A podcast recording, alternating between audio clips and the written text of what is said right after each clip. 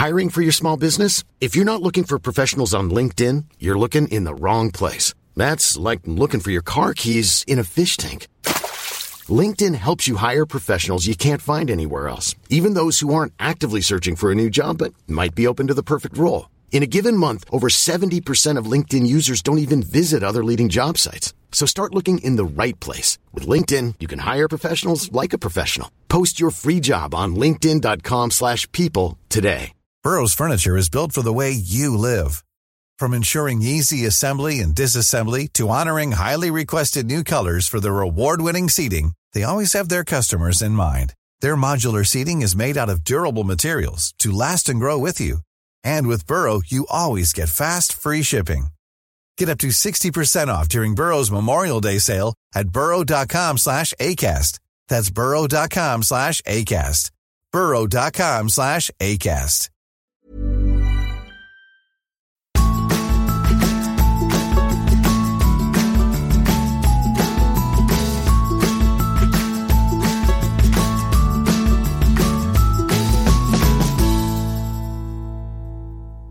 Døgnet etter egguttak er et fryktelig døgn.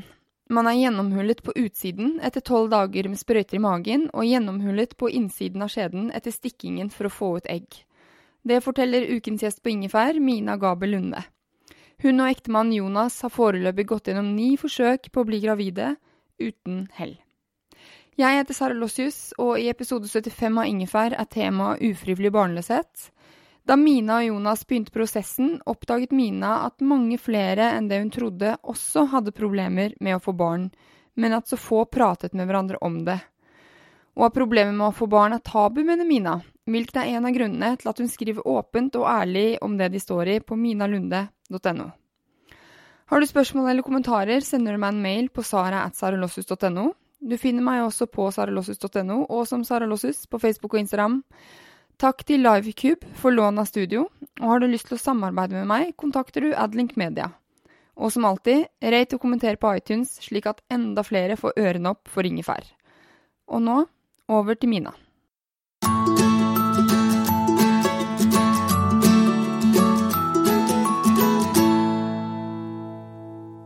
Mina, veldig hyggelig at du ville komme på ingefær. Sara, det er veldig hyggelig at jeg får komme. Så bra. Eh, vi skal snakke om det å være ufrivillig barnløs i dag. Mm. Mm. Du har jo en blogg hvor du bl.a. skriver om prosessen du og mannen din Jonas er i. Mm. Hva var det som fikk deg til å begynne å skrive om temaet? Det var at eh, Altså først eh, Fra vi fant ut at det ikke gikk så enkelt for oss som for de fleste andre, så var det en ganske lang stund at eh, jeg ikke snakket med så mange om det. eh, og gjorde faktisk et lite forsøk på å skjule det. Eh, men, men så, da jeg så vidt begynte å åpne litt opp om det, til de nærmeste og til noen på jobben og litt sånn, så oppdaga jeg at med en gang man begynte å snakke om det, så var det alltid noen som kjente noen ikke så langt unna, men ofte veldig nær seg. Altså en søster eller en veldig god venninne, eller at de selv hadde slitt med det. Eller, altså det, var, det var fryktelig mye mer utbredt enn jeg hadde anelse om. Eh, hvor van, altså, veldig, veldig mange sliter med å få barn. Og det var ikke jeg klar over. Og så startet, så satte det i gang en tankeprosess hos meg. Um, og jeg um, begynte å lure rett og slett på hvorfor hører vi da aldri om det? Altså hvorfor har aldri jeg hørt uh, om det annet enn i en og annen litt sånn helserelatert artikkel i et eller annet kvinnemagasin en gang i året? Uh, hvorfor snakkes ikke dette mer om? Og da skjønte jeg at det er jo Det bunner jo mye i det samme som var eh, Altså Grunnen til det var vel egentlig sam grunnen til at jeg i starten ikke ville snakke om det selv. Skjule, at jeg ville skjule det. Men det er tabu. Det er eh, Man er rett og slett flau over det. Eh, men etter hvert som jeg innså akkurat hvor utbredt det var, og hvor utrolig mange som sleit med det, i en eller annen grad så fant jeg ut at jeg hadde lyst til å bruke min formidlingsevne og de plattformene jeg tross alt har, eh, til å åpne opp om det og snakke om det. Eh, både Ja, det er flere grunner til det, egentlig, men de to hovedgrunnene er én jeg vil at folk skal føle seg litt mindre alene, sånn som jeg følte meg før jeg begynte å snakke om det. To, fordi jeg tror at det å eh, Det at det er tabu, gjør det lettere å bli eh, nedprioritert av både helsevesen og Altså at du blir bagatellisert på jobb. Eh, at din tilstand, da, om man kan kalle det det, at dette, dette helseproblemet kan bli eh, bagatellisert og avfeid eh, i samfunnet, på jobb, i familien osv. At det er, det nettopp fordi man ikke snakker om det. Eh, så det var liksom mine to hovedgrunner. Hvorfor tror du det er tabu? Fordi jeg tror det rett og slett koker ned til at det er Unnskyld. At det er uh, flaut å ikke få til noe. Enkelt og greit. Jeg tror det bare er uh, Du får ikke til å bli gravid. Mm. Og det er flaut. Tror jeg. Men det er jo litt rart at det skal være så flaut når, eh, når veldig mange ikke får det til sånn.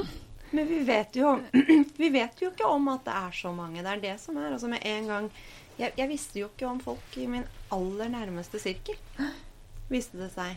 Det viste seg å være så mange. Altså folk som Det er liksom folk du snakker med som du har kjent lenge, som sier at Ja, når du sier det, så eh, sleit vi faktisk med vår første. Vi sleit faktisk i fem år, vi. Og så, så, det, så, så, skjønner du liksom at ja, det har bare rett og slett vært for vondt for dem å si at de har trengt hjelp. Mm. Jeg husker at jeg uh, møtte en, uh, en gammel venninne uh, etter at vi Da vi var Jeg tror vi hadde vært gjennom tre mislykkede prøverørsforsøk. og jeg var fortsatt der at ikke jeg fortalte dette til noe særlig det var bare de aller nærmeste som visste det. Eh, og så husker jeg at jeg møtte en en gammel venninne eh, som På en fest. Og så hadde vi ikke sett hverandre på veldig lenge. Og så fikk vi liksom ikke snakket noe særlig sammen gjennom den festen heller. Men på slutten, da vi skulle si ha det, så var det sånn Ja, vi fikk jo nesten ikke pratet sammen. Hvordan går det egentlig? Og så sier hun Nei, det går bra. Hvordan går det med deg? Jo, det går bra med meg, sier jeg. Så sier hun Så sier jeg ja, hva gjør du? Og sånn. Ja, nei, for å være helt ærlig så går det ikke sånn Det går ikke kjempebra, sier hun. Så sier jeg nei, det går ikke sånn kjempebra her heller. Og så sier, så sier jeg ja, hva, hva er det? Nei, vi prøver å få barn, skjønner du, sier hun. Ja, men det prøver vi òg. Ja, ja, men vi, vi, sliter litt med det. Så jeg, ja, men du, vi sliter veldig med det. Vi er liksom Vi sliter sånn at vi er over i å få hjelp til det. Så sier hun Ja, du, vi har vært der en stund, vi nå. Så ja, det har vi òg. Så sier jeg Vet du hva, for å være helt ærlig, det her sier jeg jo ikke egentlig til så mange, men vi mislyktes akkurat med vårt tredje prøverårsforsøk. Ja, men det gjorde vi òg, sier hun da, ikke sant viser seg at vi har liksom vært fulgt hverandre egentlig hele veien her. Eh, vært gjennom akkurat de samme tingene, men ikke kommet på å snakke sammen om det. Og ikke ante vi det om hverandre heller. Så det er eh, dette, og, så har dette skjedd meg tre ganger etterpå med andre venninner. Ikke de beste venninner, men venninner jeg har kontakt med. Og det er altså Det viser hvor vanvittig det er. Altså, jeg tror det er jeg er jo litt sånn eh, Jeg syns jo jeg passer meg jo for, og jeg syns flere skal passe seg for å diagnostisere vår tid sett i lys av sosiale medier og sånt. Det kan bli litt mye av det. Men, eh, men jeg gjør det litt likevel. Og jeg tror i Det er noe også i vår tid at jeg tror vi ser så mye perfeksjon og så mye styla greier. Så mye, en så styla virkelighet der ute. Med gjengen min og flokken min som er ute i høstsola. Det er jo så trivelig.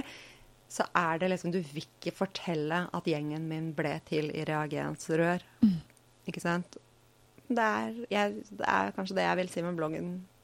Ja, at det er innmari mange blir til på den måten. Mm. Jeg kjenner flere. Og, og sånn er det. Ja, ikke sant? Gjør det. Men jeg har også eh, erfart at, eh, at jeg personlig har vært eh, litt redd for å spørre mm. venninner. Mm. Altså liksom skjønt sånn Jeg tror de ønsker seg barn. Mm. men Og det kan vi snakke om Eller nei, vi kan ta det opp nå. For altså Man er liksom redd for å liksom være eh, Invaderende. Ja, mm. fordi noen er jo det. Ja, mm. nå ser jeg at eh, Nå tror jeg du er klar for barn, liksom, kan mm. man si. Mm. Eh, og det fikk jeg. Eller så kan man sånn eh, Altså sånn tråk, være redd for å tråkke på noen til for man er i prosess eller sånne ting. Mm. Men hvordan, hvordan bør man være som Jeg tror at man bare skal være, være en god venninne eller en god søster eller en god kollega. Jeg er sånn på jeg tenker at man åpner seg når man er klar for det. Mm. Eh, men at det går jo an Jeg vet ikke, folk er jo veldig forskjellige. Jeg fikk på et tidspunkt litt behov for å snakke om det. Men samtidig så kjenner jeg på at den dag i dag, enda jeg skriver om det til alle i Norge om hver minste komma som flyttes i vår prosess med å prøve å få barn, så er det fortsatt den dag i dag så kjenner jeg at det ikke så rent sjeldent at jeg opplever enkelte ting som invaderende likevel. Mm. Eh, for det betyr ikke at i det øyeblikket jeg har åpna opp om det, så betyr det at jeg er konstant klar for å snakke om det. At det er det jeg vil snakke om alltid hver gang du ser meg. Men det, det blir jo da en konsekvens av det, og det, det, tar jeg, for jeg skjønner hvorfor det blir sånn. Men nå er det jo blitt sånn at mm nesten alle jeg møter, sier ja, hvordan går det med Og så peker de i retning magen min. Den tomme magen.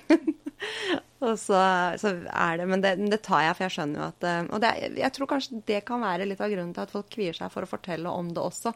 Også når de ikke er flaue over det, eller også når de mm. på en måte har kommet til den erkjennelsen at det er ikke så flaut, egentlig. Men man vil være noe mer enn den ufrivillig barnløse. Mm. Det er en annen Altså, vi har jo eh, På samme måte som du som er mamma, har en hel rekke andre ting du er, ikke sant? Mm. Ikke bare mamma.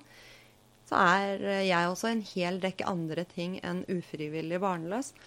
Eh, og selv om jeg i en blogg åpner opp om den biten der, så er det tusen andre biter jeg ikke åpner opp om, men som jeg òg er og bryr meg om. Så jeg kan jo så på en måte Baksiden, ulempen ved å åpne opp på den måten, er jo da at når du går f.eks. helt i egne tanker og har egentlig klart å legge vekk dette med barnegreiene en, for en liten stund og bare innfunnet deg med at nå skal vi ikke nå skal vi ta en pause med det, og så skal jeg konse på andre ting. Og så prøver du å liksom gå inn i en sånn jobbgreie, eller du prøver å konse på noe annet, så møter du noen, så er det sånn Men du, hvordan går det med Og så peker de liksom Og da, da føler du deg litt sånn det er så frekt, Man føler seg så frekk hvis man sier ja, men det, det har ikke jeg noe lyst til å snakke om nå.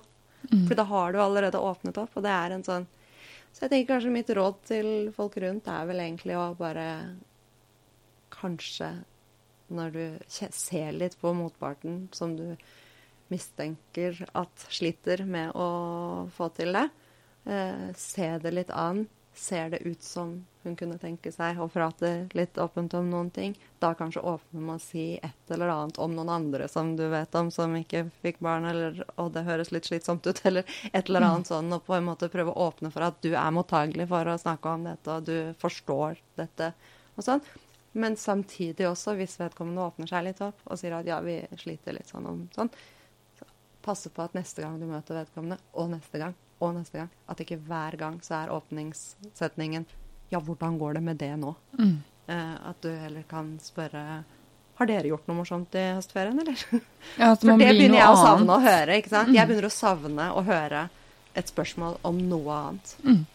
Det kan vel kanskje relateres til hvis man f.eks. har en alvorlig sykdom også, ja, eller et eller annet. Nettopp. Så bare sånn, ja, men det er ok at, eh, at det f.eks. Eller når man er gravid, da.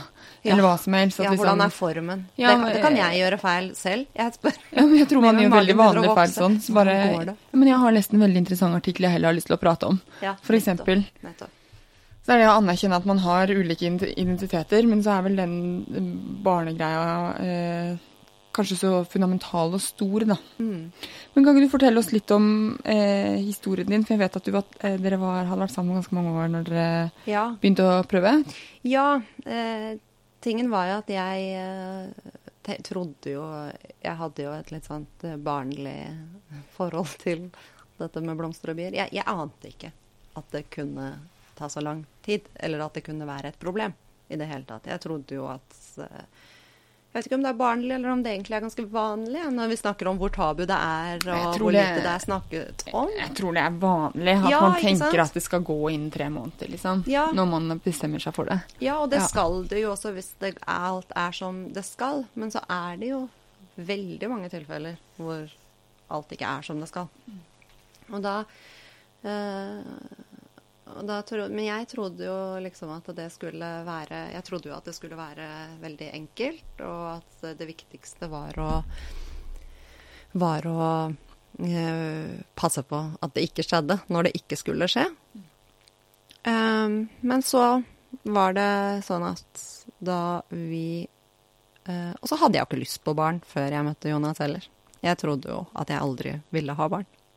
Uh, egne barn. Jeg hadde jo alltid tenkt at jeg ville adoptere eh, hvis jeg en dag skulle bli mamma.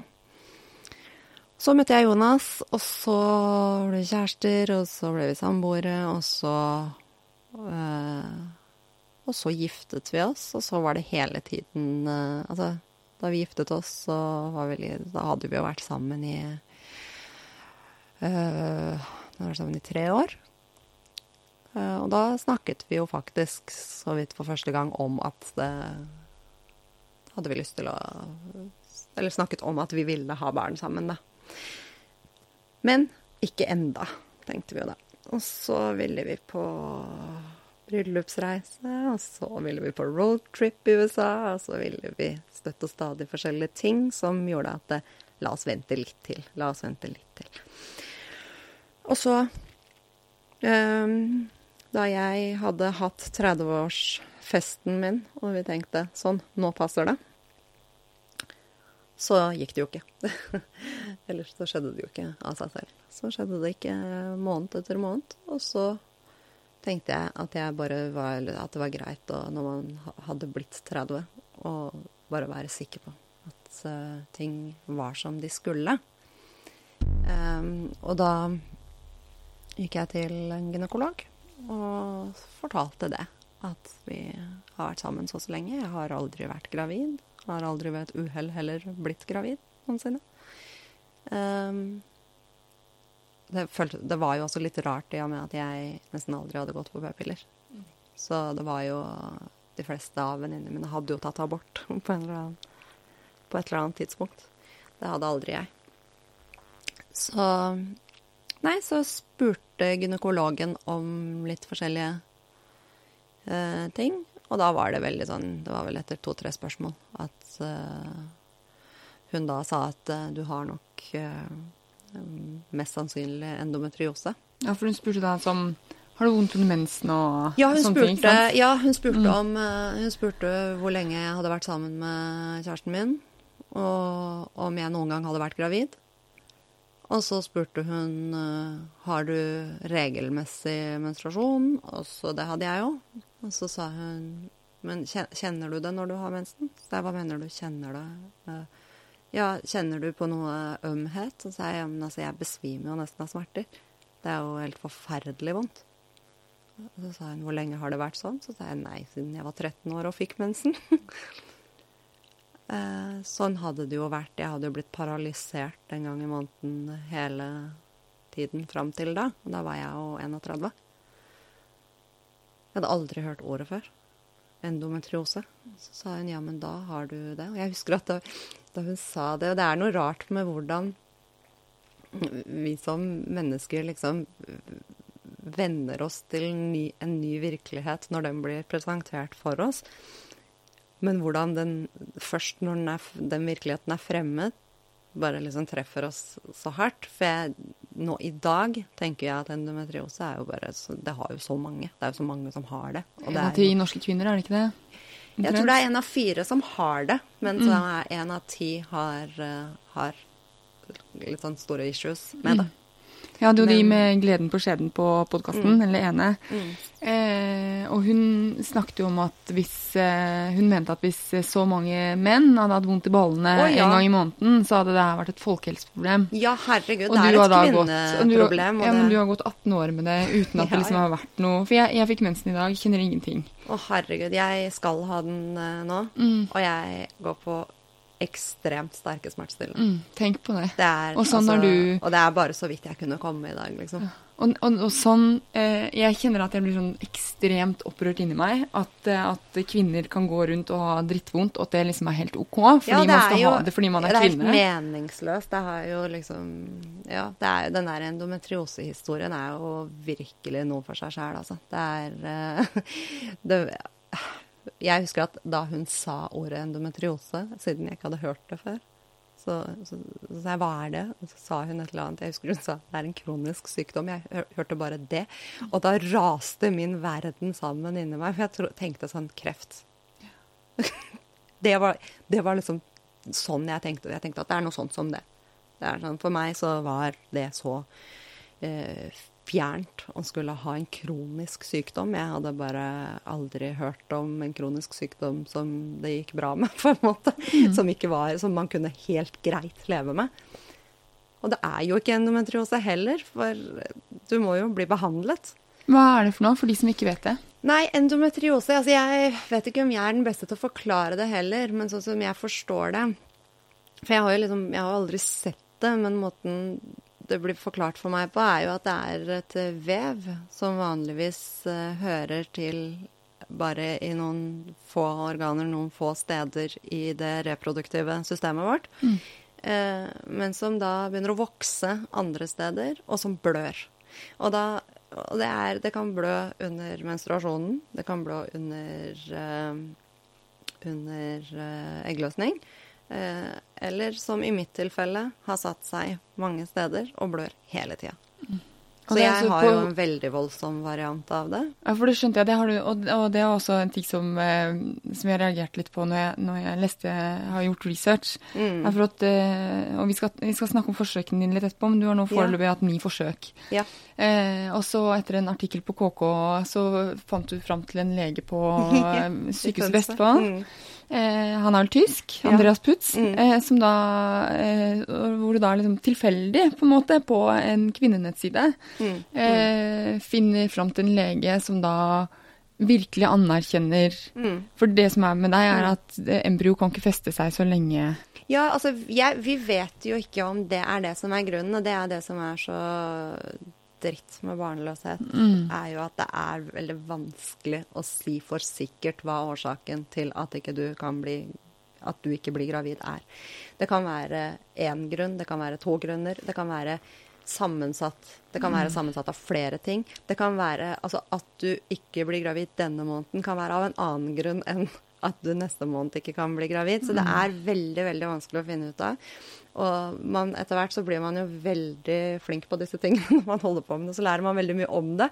Eh, men eksempel så er det jo mange, mange som ikke vet at eh, aborter er veldig, veldig ofte mannens skyld. Det er det mange som ikke vet.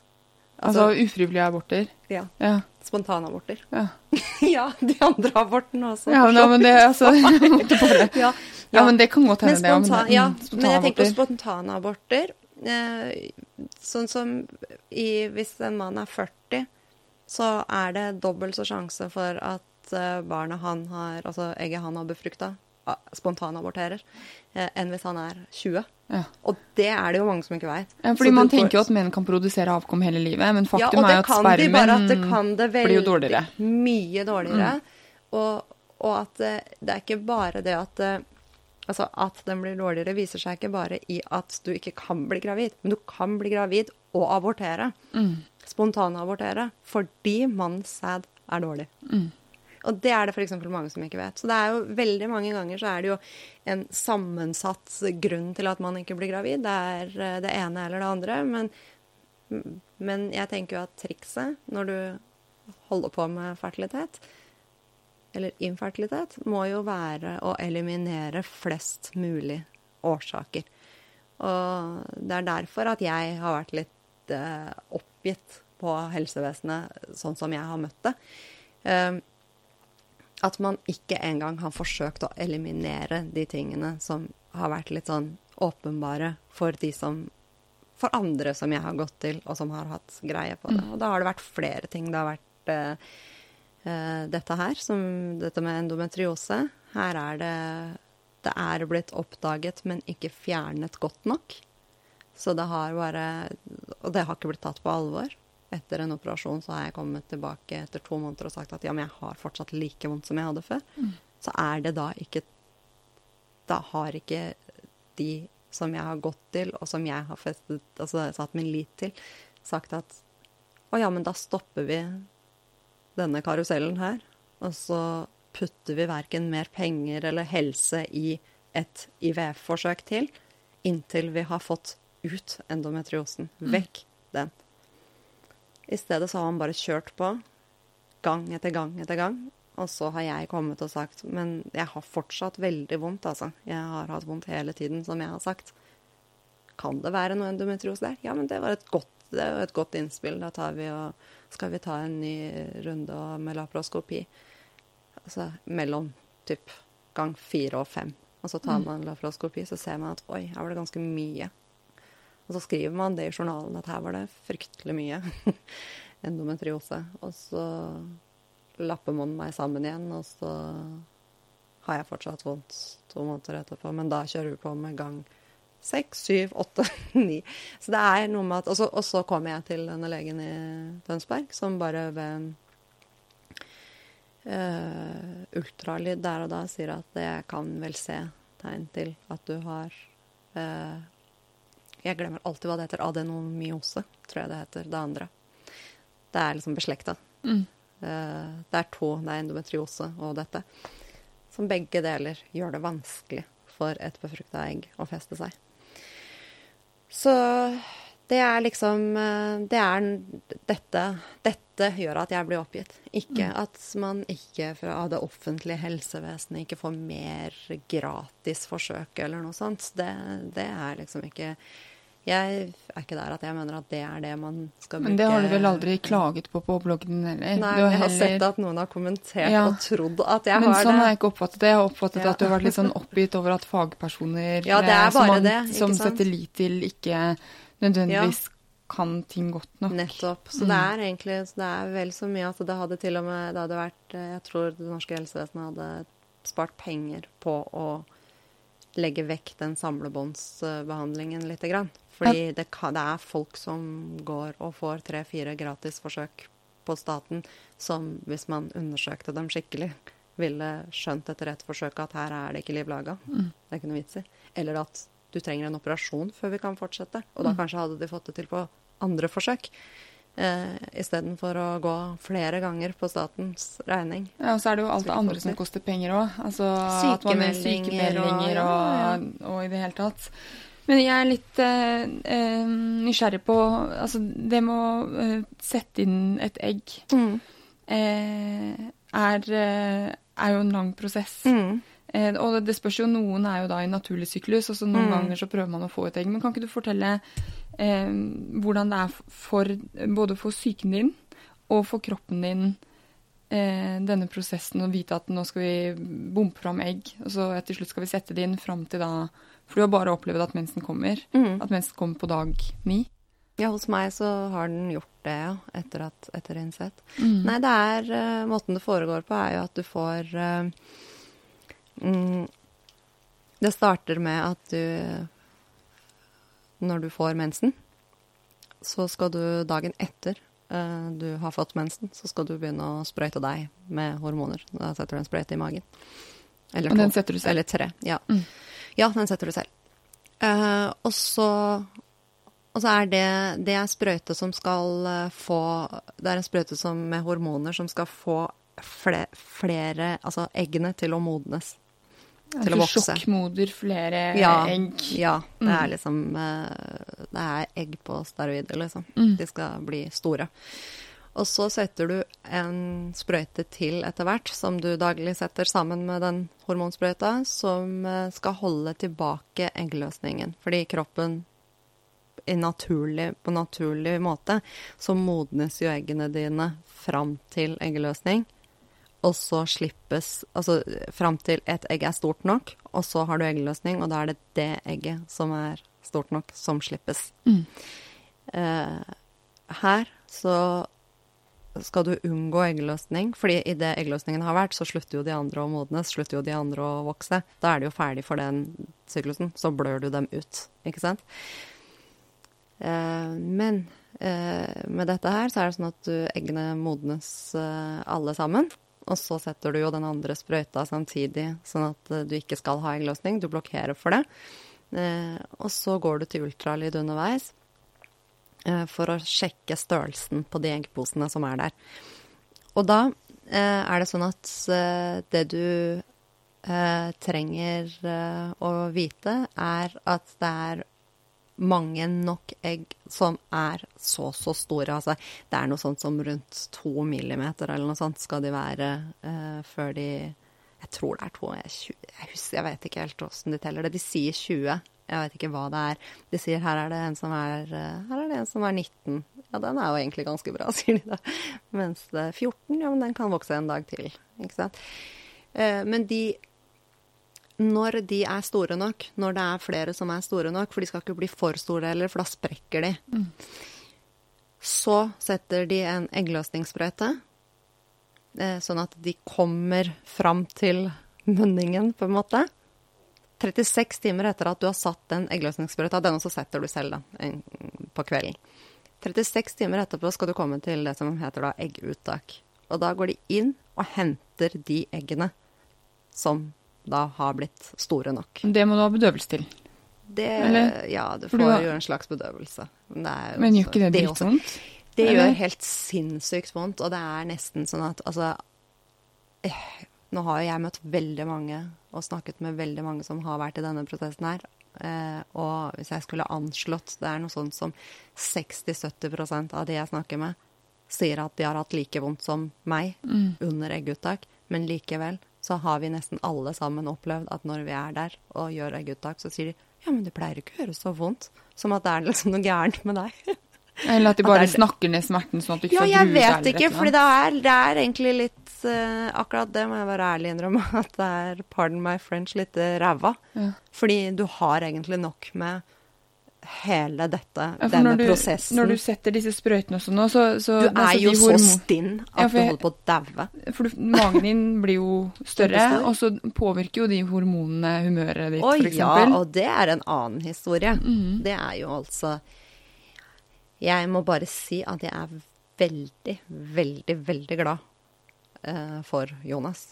Og i eh, for det er virkelig Jeg har jo hørt om forhold som har gått til grunne av dette her. Du blir jo fullstendig, fullstendig ødelagt av de hormonene. When you're ready to pop the question, the last thing you want to do is second guess the ring. At BlueNile.com you can design a one-of-a-kind ring with the ease and convenience of shopping online. Choose your diamond and setting. When you find the one, you'll get it delivered right to your door. Go to Bluenile.com and use promo code LISTEN to get $50 off your purchase of $500 or more. That's code LISTEN at Bluenile.com for $50 off your purchase. Bluenile.com code LISTEN. Flexibility is great. That's why there's yoga. Flexibility for your insurance coverage is great too. That's why there's United Healthcare Insurance Plans. Underwritten by Golden Rule Insurance Company, United Healthcare Insurance Plans offer flexible, budget friendly coverage for medical, vision, dental, and more. One of these plans may be right for you if you're, say, between jobs, coming off your parents' plan, turning a side hustle into a full hustle, or even missed open enrollment. Want more flexibility? Find out more about United Healthcare Insurance Plans at uh1.com. Du skrev vel at, uh, at, sånn, at, du kan få sånn sinne som uh du ikke kan kontrollere. For jeg Mm. kan også bli Jeg trekker jo min egen mensen, eh, og jeg var veldig sint for tre dager siden, så jeg var bare OK. Da vet jeg at mensen er i gjære, da.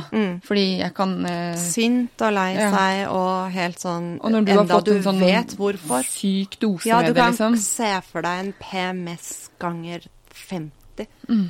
Du blir altså Du vil drepe alle rundt deg, og så dø selv. Og så i er tillegg liksom da helt- det stresset du har med at alle egg skal være bra, og Ja, at dette, og denne disse- gangen må ja, du grave. Og disse, disse ultralydene hvor de stapper den uh, inni deg og bare roterer rundt i der hvor du er så øm og oppblåst, og magen din er blå overalt fordi du har liksom stukket deg mange, mange, mange ganger, og så Nei, og så, og så sier de ja, dette var jo glistent, ikke sant? Å høre det eh, når du er der på randen. Eh, Nå tror jeg det rabla for meg. ja, det, er, det, det ravler mange ganger. Og etter hvert så blir du så vant til det, og så til slutt Og så blir du plutselig blir du klar over hvor vant du har blitt til det. Og da syns du så synd på deg selv at du begynner å gråte igjen. så, så jeg har vært litt sånn Jeg har sett at det har ikke gått så Det er flere jeg kjenner som enten har gått fra hverandre etter å ha vært en stund i en sånn prosess. Jeg vet om noen som har gått fra hverandre etter de endelig fikk barn. Nettopp. Og det, det var deres erkjennelse. At det, det var den prosessen der som ødela. Det var der de klarte å slite ut hverandre. Og så har jeg hørt om de som har sett at nå går det i den retningen at nå driver vi og ofrer forholdet vårt for å få et barn sammen, og sånn kan vi ikke ha det. Så har de bare droppa det. Har de bare rett og slett droppa det. Mm. Heldig, heldigvis, så har vi vært, har vi vært forskåna for det. Eh, Det har vært en Jeg tror det har rett og slett vært fordi vi begge har hatt et veldig bevisst forhold til hva dette er. Og at vi hele tiden har vært veldig samkjørte på hva vi vil. Ja, for det er jo ikke gitt å stå sammen i Mm. sånne ting. Men når du da har fått ut det, fått det eggene, eh, hva Så tar de det ut. Ja. Og da har Jonas vært på do? Mm, da har han vært på do den dagen, ja. Mm. Mm. Eh, nå, ja, ved uttak. Og så kommer det, Så har de mine egg og hans egg, holdt jeg på å si. Og så Så er det det fryktelige døgnet der. Fordi da er du gjennomhulla innvendig og utvendig. De har stokket deg som en sil på innsiden av skjedeveggen for å få tak i de eggene. Litt avhengig av hvor mange. Du har jo enkelte får jo opp i noen og 20 egg ut der. Jeg har på det meste tatt ut 12. Eh, men noen ganger stikker de jo mer enn antall ganger de får noe ut også. Ja, For de, som i stikkhull på skjedeveggen for å få ut eggene? Å ja da. Herregud. Ja, Ja. inni den lange sprøytespissen så er det hull. Så trekker du ut eggene. Og så står det noen på laben og roper 'Der fikk vi et til', der fikk vi et til. Så da har du litt sånn ære samtidig som du har dritvondt, så blir du litt glad fordi de fikk et til der. For du hører at de fikk 'Oi, nå var det tre egg'. 'Oi, det ble fire'. Det Ekstremt rart forhold til egen skjede. Altså. Ja, det er jo helt meningsløst. Det Ja. er, eh, ja. ja, det er helt meningsløst. Det er helt absurd når du sitter eh, bokstavelig talt oppi det. Og så, og så er det jo gjennomhullet på utsiden av magen, på huden, fordi du har jo stukket deg selv med diverse sprøyter av alle slag i opptil tolv dager allerede. Ikke sant?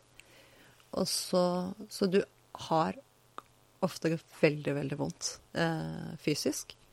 Du er rimelig på felgen, også mentalt. På grunn av alle hormonene, og kanskje fordi du fikk ut færre egg enn det du hadde håpa på, eller var forespeila, eller et eller annet sånt. Og så skal du vente på en telefon fra laboratoriet klokka tolv dagen etter, for det er da de vet hvor, om det er noen av de eggene som har overlevd, eh, latt seg bef befrukte og delt seg normalt i løpet av det døgnet.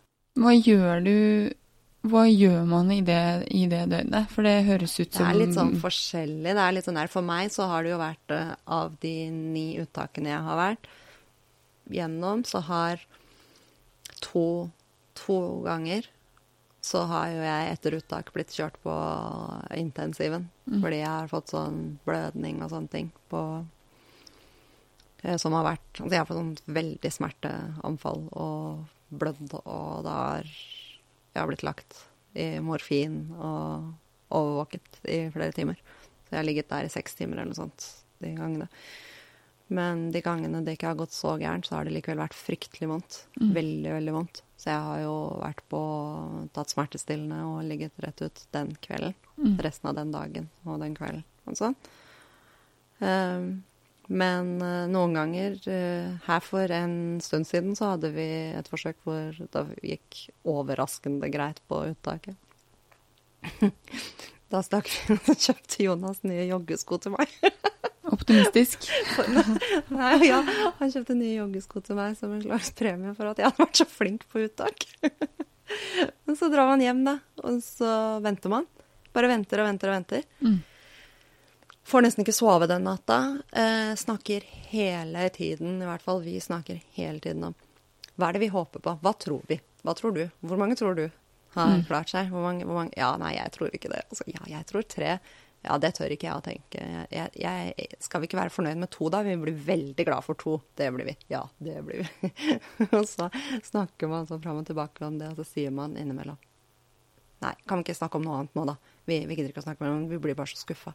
Men så klarer man jo ikke, for det er alt man tenker. Ja, det er jo For man har, lagt, man har lagt alt man har av energi, alt man har av tid i dette, og jo mer Jo flere forsøk jo, Man skulle jo tro at man ble liksom mindre optimistisk, men du blir ikke altså du, du blir kanskje mindre optimistisk, det kan hende at du blir, men du Men men det, blir ikke mindre, like. men det blir ikke mindre viktig for deg. Nei, nei, nei. Det blir aldri mindre viktig for deg.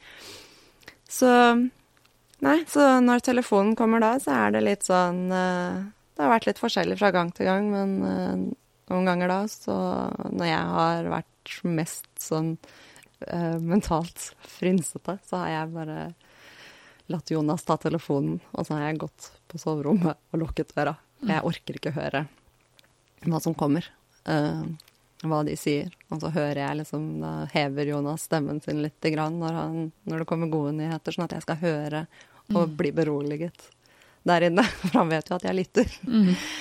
Nei, så da, da sier de da enten at uh, vi har fått uh, Vi fikk ut ti egg.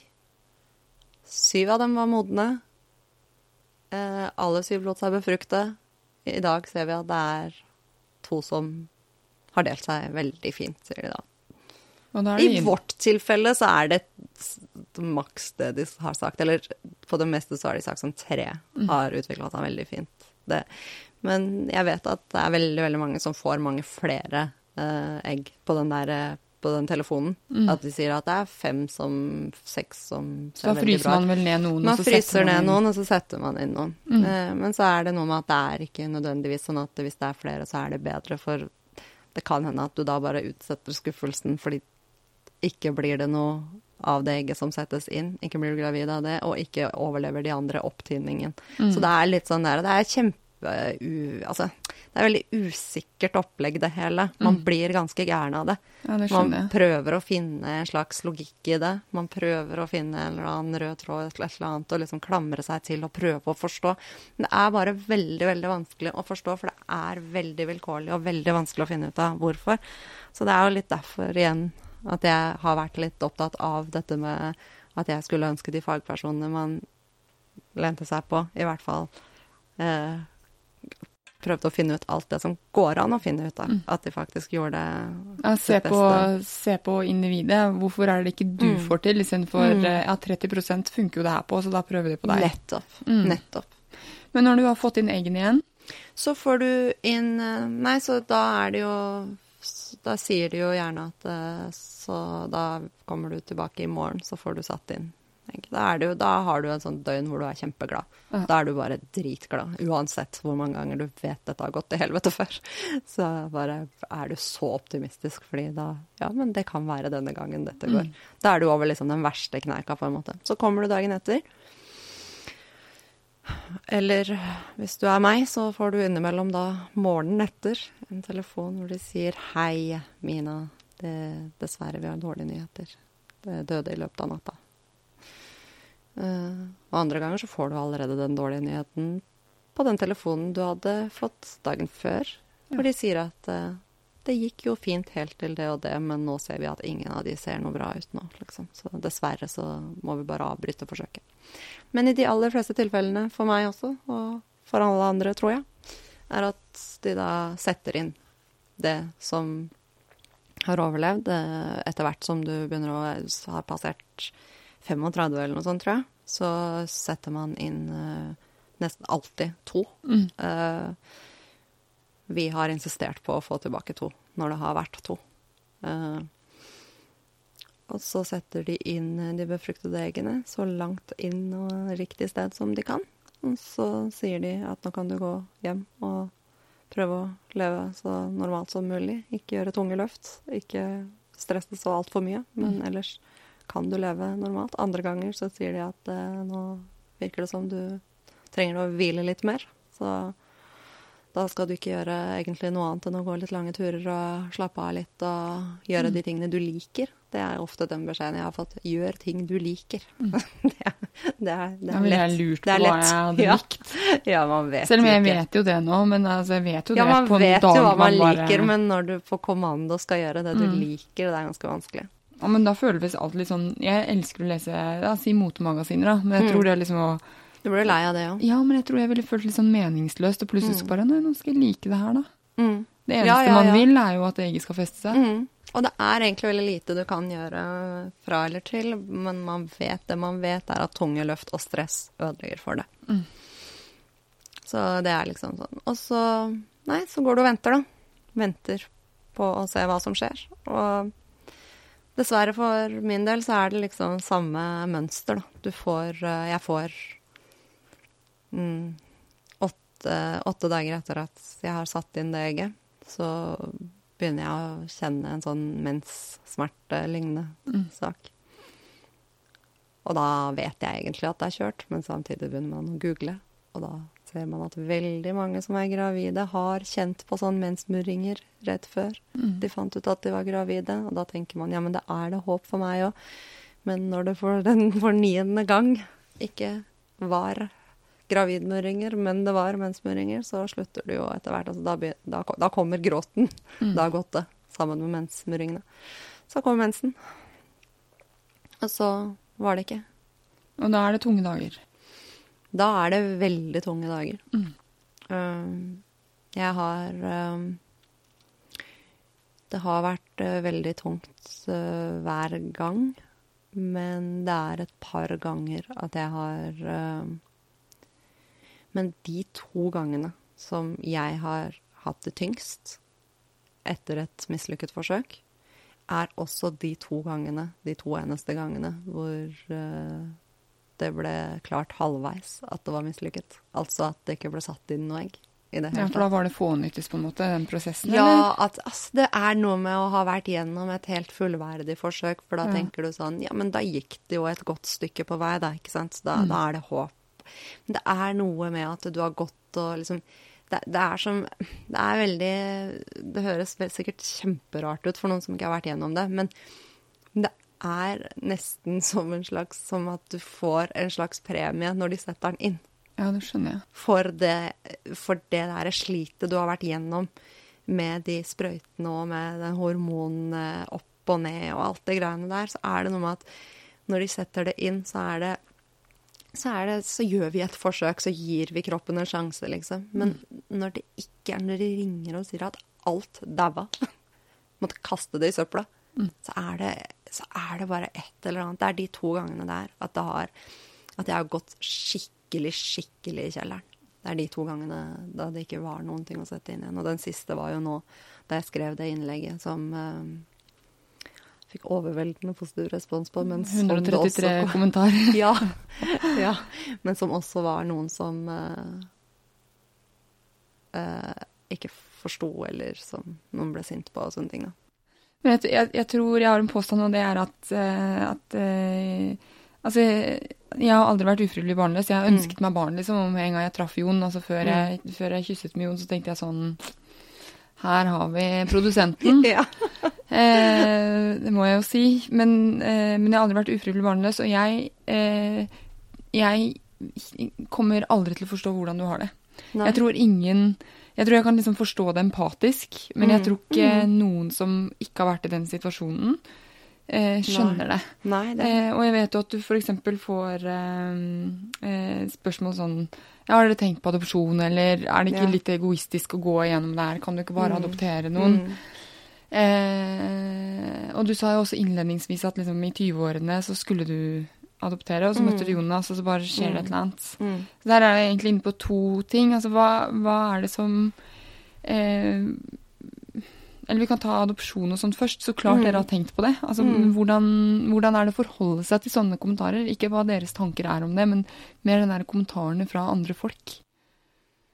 Nei, det er eh, Det er egentlig det at Hva skal jeg si? Det er noe med at eh, man eh, Når dette her tross alt oppleves som vår livskamp, eh, sånn som det har vært nå i disse årene siden de tre, tre år Er det tre år vi har holdt på med det? Ja, det er det. Eh, så er det jo klart at vi liksom har tenkt på alle sider av dette. Vi har prøvd å finne alle mulige veier fram til målet. Vi har veid alt mulig opp mot hverandre og vurdert masse fram og tilbake.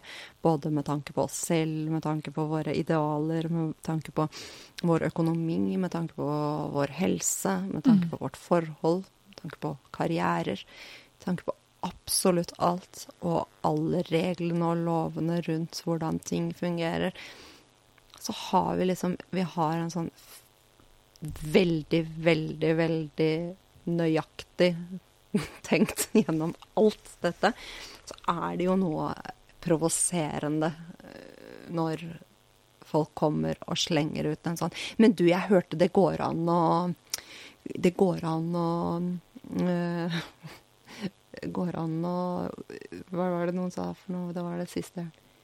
Eh, Jeg husker, nå husker jeg ikke hva det het engang, men et eller annet med at du tar en sånn dobbeldonasjon. da. At du får både egg og sædcelle Mm. fra eh, noen andre. Eh, det har jeg hørt at går an. Det må jo være noe. Eh, Det må jo være noe hvis man ikke vil at det bare skal være den ene sin, eller Og da blir man litt sånn Det er veldig invaderende. Og det er veldig For selv om jeg har åpnet for å fortelle Jeg har åpnet ved at jeg åpner, og jeg forteller. Jeg har ikke åpnet for hele verdens innspill til meg. Og så tenker jeg også at dere har brukt en del timer foran Google. Vi har brukt sånn, «Å ja, finnes det?» mye Ja, Det- ja, det visste det jeg ikke. det. Det er akkurat Mm. det. Og så er det noe med at det, så er det sånn at det er litt viktig for meg at leserne mine som hører dette, ikke tror at jeg ikke setter pris på deres innspill, for 90% av eh, de tilbakemeldingene mine lesere gir meg, er veldig on point og veldig ønsket. Eh, de kan si sånne ting som at vi Altså, jeg har f.eks. rett ut spurt om folk har tips til eh, andre klinikker eller andre steder å dra utenom det norske eh, tilbudet som fins, da. Eh, for det private norske tilbudet er jo så langt for meg. Så, så, så langt, etter min erfaring, så har ikke det vært så veldig mye bedre enn det offentlige, men kanskje litt. Men eh, da har jo jeg liksom fått noen sånne innspill på sånn klinikker og sånt. Alt det er kjempeønsket, og masse alle sånne ting som det er bare ønsket, og også sånne historier folk kommer med. Bare, det bare er sånne solskinnshistorier, og alle ting, sånne ting er eh, veldig fint. Men innimellom så er det også en og annen kommentar som er en sånn derre Nå må du innse da, Mina. Dette kommer jo ikke til å gå. Jeg har et ord til deg. Donasjon. det var noen som skrev. Og det er litt sånn Altså, jeg spør ikke om generelle råd om noen ting. Altså, jeg åpner om dette, jeg åpner opp om dette fordi at jeg vil fjerne tabuer rundt dette. Jeg vil ikke ha invaderende meninger og innspill generelt for en situasjon. Mm. Jeg bruker nesten hver våkne time til å gruble over hvordan jeg skal løse det. Så det er vel egentlig det som er eh, det som er provoserende med det. For jeg tror eh, at ikke alle forstår at når man har åpnet opp om sitt tilfelle, så har man ikke åpnet opp for alle mulige meninger og innspill og forslag og tanker og ideer om den tingen. Fordi jeg er én, ikke sant? Og de som hører dette øh, og leser dette og ser dette og vet dette, blir jo etter hvert ganske mange tusen. Eh, det blir ganske voldsomt å stå i stormen av gode intensjoner og ideer og spørsmål og sånne ting. Så man må tenke litt på det kanskje også. Du fikk jo også litt kjeft når du skrev eh, eh, En gang så skrev du sånn at du var eh, bitter.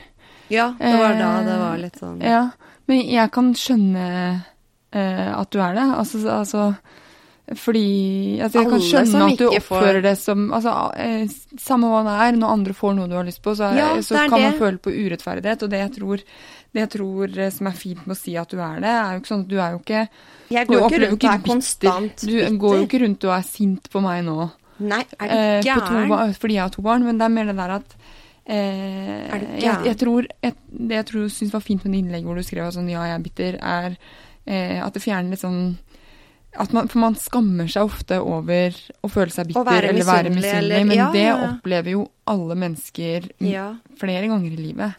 Ja, det er jo noe med at eh, Jeg mener, man har jo Vi har jo alle eh, noen ting, og så mangler vi noen Mm. ting. Og så er det ting vi ønsker oss som andre har, som ikke vi har selv. Og så har vi ting som andre ikke har. Ja, for du har jo f.eks. et kjempefint forhold, og så var det andre Mm. da som sier sånn ja, ja, men du har i hvert fall en sjelvenn, jeg er alene. Men det er jo alltid er jo noen ikke- som har større Og hus nettopp eller derfor så er det Og det er nett, nettopp derfor så er det, sier ikke min fornuft at det er min rett og ikke din rett å få barn, fordi jeg Jeg har vært i et forhold lengst. altså. Men det jeg skrev, var jo et sånt øyeblikksfølelse. At man kan mm, At det kan fremstå at man kan få sånne irrasjonelle tanker, hvor man tenker ja, men herregud, du var jo singel i fjor, og nå sitter du der med et barn, liksom. Og jeg som har prøvd i så lang tid, og jeg som har vært i dette forholdet i så lang tid. Men det er jo nettopp det som heter bitterhet, tenker jeg. At det er nettopp det som er eh, Og for meg så er det heldigvis ikke en sånn vedvarende følelse, men det er akkurat når det har gått til helvete med et eller annet med meg selv, så kan det oppleves som ekstra vanskelig å se andre som har det på plass. Og da kan det kanskje se eks- være ekstra vanskelig å se noen som fikk det uten å prøve engang. Mm, jeg tror det er litt sånn Jeg tror øh, jeg, tipper noen som f.eks. er overvektig, da. Eh, som ser på hvordan jeg spiser burger når jeg spiser burger. Jeg, jeg er slank, og jeg kan spise burger på en sånn måte at det ser ut som jeg kunne spist åtte stykker. Så kan kanskje de se på meg uten å egentlig tenke på det, men hvis de er i en prosess for å slanke seg, hvis de sitter og er sultne akkurat da, ser meg gafle i meg på den måten der og fortsatt være slank, så tenker de kanskje faen ta henne, altså. Sitter der og gafler seg på den måten der, og så er hun så tynn likevel, liksom. Eller, eller Jeg tenker jeg var bitter, skikkelig bitter før eh, Jon Frid, jeg. Ja. Folk som sammen, ble sammen i går, liksom giftet seg Ja, dagen etterpå. Ja, ikke sant? Det var noen runder hjemme hvor jeg bare Nå får du faen meg fri. Ja. Veldig lekkert, ikke sant? ikke, ja, men det er jo sånn det eh, er. og- Men se, alle har det sånn i med livet. Ja, nå har vi gift oss, vi giftet oss i sommer, så all good til Jon. Men eh, Herregud, tenk hvis vi ikke hadde vært Nei, det, og nå hadde hørt den episoden. Nei, ja, men, nei, men det som er greia, er at, eh, at uh, Vi eh, blir jo bitre for når vi prøver å få tak i og ikke får tak i, og så ser vi rundt oss noen andre som Ja, har det. Ja, alle alle har det sånn, og jeg, jeg tror det er fint at du løfter det opp. Men for å gå tilbake til den, Mm. nå må vi se at vi må uh, runde av, men det med, det med Jeg har to spørsmål, og det er det Mm, med eh, Sitter du vondt fordi du har vondt? Så Ja. At du flytter deg? Ja. Ja. Tenk det. Selv om du går på piller. ikke over det engang, Nei, men men- jeg, jeg ser i bevegelsen din at du har liksom vondt i Herregud. Det er Og det er helt Ja. normalt? Selv om du er på smertestillende nå? Ja, nei, det tenkte jeg ikke på i det hele tatt, at uh, det syns. Men jeg har jo hørt det før. Ja. Ja, det er Men, sitt- men det med altså smerten Nei, ikke smerten, det med men du, du- Det var så vidt inn på det med at du tenkte at du skulle adoptere, for det tenkte jeg også før jeg Mm, traff mm, mm, Jon, at det mm. skulle gjøre. Og så eh, har jeg egentlig litt dårlig samvittighet nå, Mm, fordi eh, nå appellerer ikke det mm, så mye. Eh, og jeg hadde veldig lyst på, på barn med Jon, og du har jo veldig lyst på barn med. Jonas. Hva greier du liksom å forklare kjernen Break i det? it down. Eller? Eller er det for meg, så jeg tror det, er, det kan være forskjellig for alle, men eh, for jeg tror at jeg Altså før jeg møtte Jonas, så hadde jeg aldri opplevd Og det er veldig klisjé dette, men jeg har, har aldri opplevd å elske noen på den måten. Eh, det, er en, det er et ønske Det er nesten Det er som et slags ønske om å bli ett. Eh, og, og det er på en måte det, det man gjør, tenker jeg, når man lager en miks av oss to som får leve videre.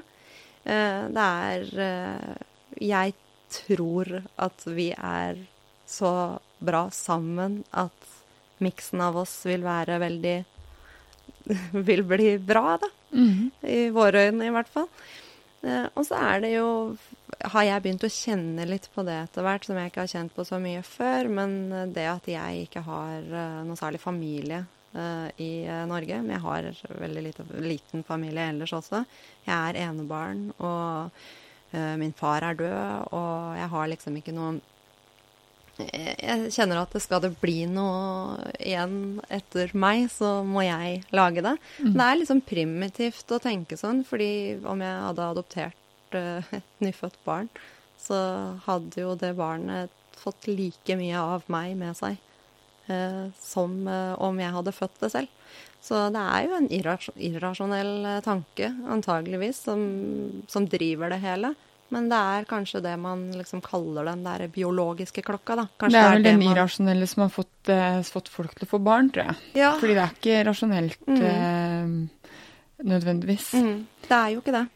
Men, Men hvordan går, eh, hvordan går veien nå? For dere har hatt ni forsøk på tre år, og du Ja. har nettopp Skal du opereres nå før dere setter i gang så, med mer? som du ser, Ja. så, så du har må det skje noe. Ja. Nei, det er eh, Jeg venter på svar på en sånn MR-undersøkelse for å finne ut av eh, hvor heavy og ut Altså utover alle eh, steder, altså overalt i kroppen det har spredt seg. Så det har nok spredt seg en del. Mm. eh, Ja, for du tror har jo smerter nedover lårene og sånn. Ja, og nedover leggene også. Ja. Eh, og hele korsryggen og magen og Så hvis det her hadde blitt ting. oppdaget eh, altså si når du var 15, da, og oh, ja, legen hadde kunne- sagt sånn Ja, ja, men du, jenta mi, det er ikke normalt å ha det så vondt, Mm. la oss sjekke deg. Ja, herregud. Så kunne det du sluppet. Ja, mest sannsynlig. Altså, da hadde jeg, det kan hende at jeg hadde måttet operere en eller to ganger i året, men fordi det hadde kommet tilbake. Men Mm. jeg hadde sluppet dette, for det som har skjedd nå, er jo at det har liksom eh, sunket i vevet. Det de ikke har fjerna og klart å fjerne. Så det har det sunket liksom sunket i vevet og klemmer på nervene. Ja. Men vi venter på eh, svar på den undersøkelsen for å se hvor, hvor det sitter og sånne ting, og hva slags operasjon som er nødvendig. Mest sannsynlig må jeg operere igjen. Og når jeg er bra igjen etter den operasjonen, så skal vi gjøre nye forsøk. Mm. Og da får vi se om vi Altså mest sannsynlig skal det bli i utlandet, for uh, jeg har inntrykk av at det kanskje er det beste nå. Herregud. Åssen er det Ja, jeg skjønner at det, er liksom, at det er det man tenker på, men føler du at du setter livet på vent litt?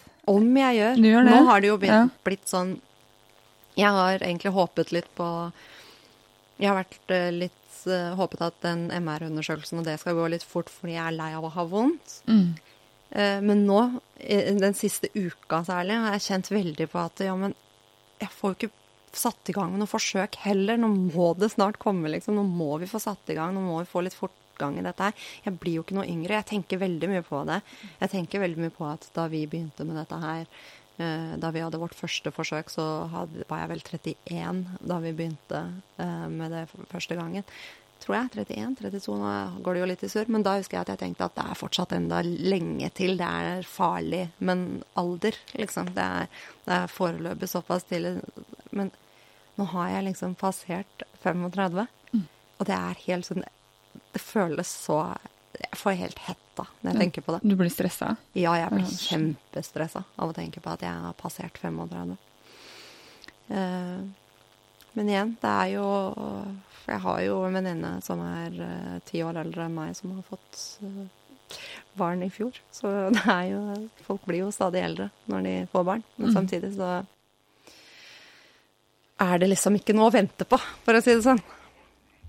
Vi må bare ønske deg kjempelykke til, Tusen takk. rett og slett. Og så får vi håpe at du Takk. også blir kvitt smertene i samme slengen. Ja, det er jo en det, det sier man jo at man ofte blir etter at man får barn. De som har endometriose. Være gjennom et svangerskap, så hjelper det. Så vi får krysse begge fingrene. Ja, det gjør vi. Takk, Mina. Tusen takk, Sara.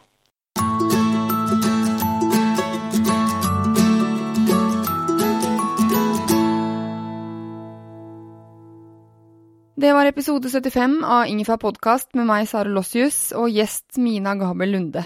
Du finner henne på minalunde.no og meg på saralossus.no. Inntil vi høres om en uke, så håper jeg du tar vare på deg selv og de du er glad i. Ha det. Normally, being a little extra can be a bit but when it comes to healthcare, it pays to be extra.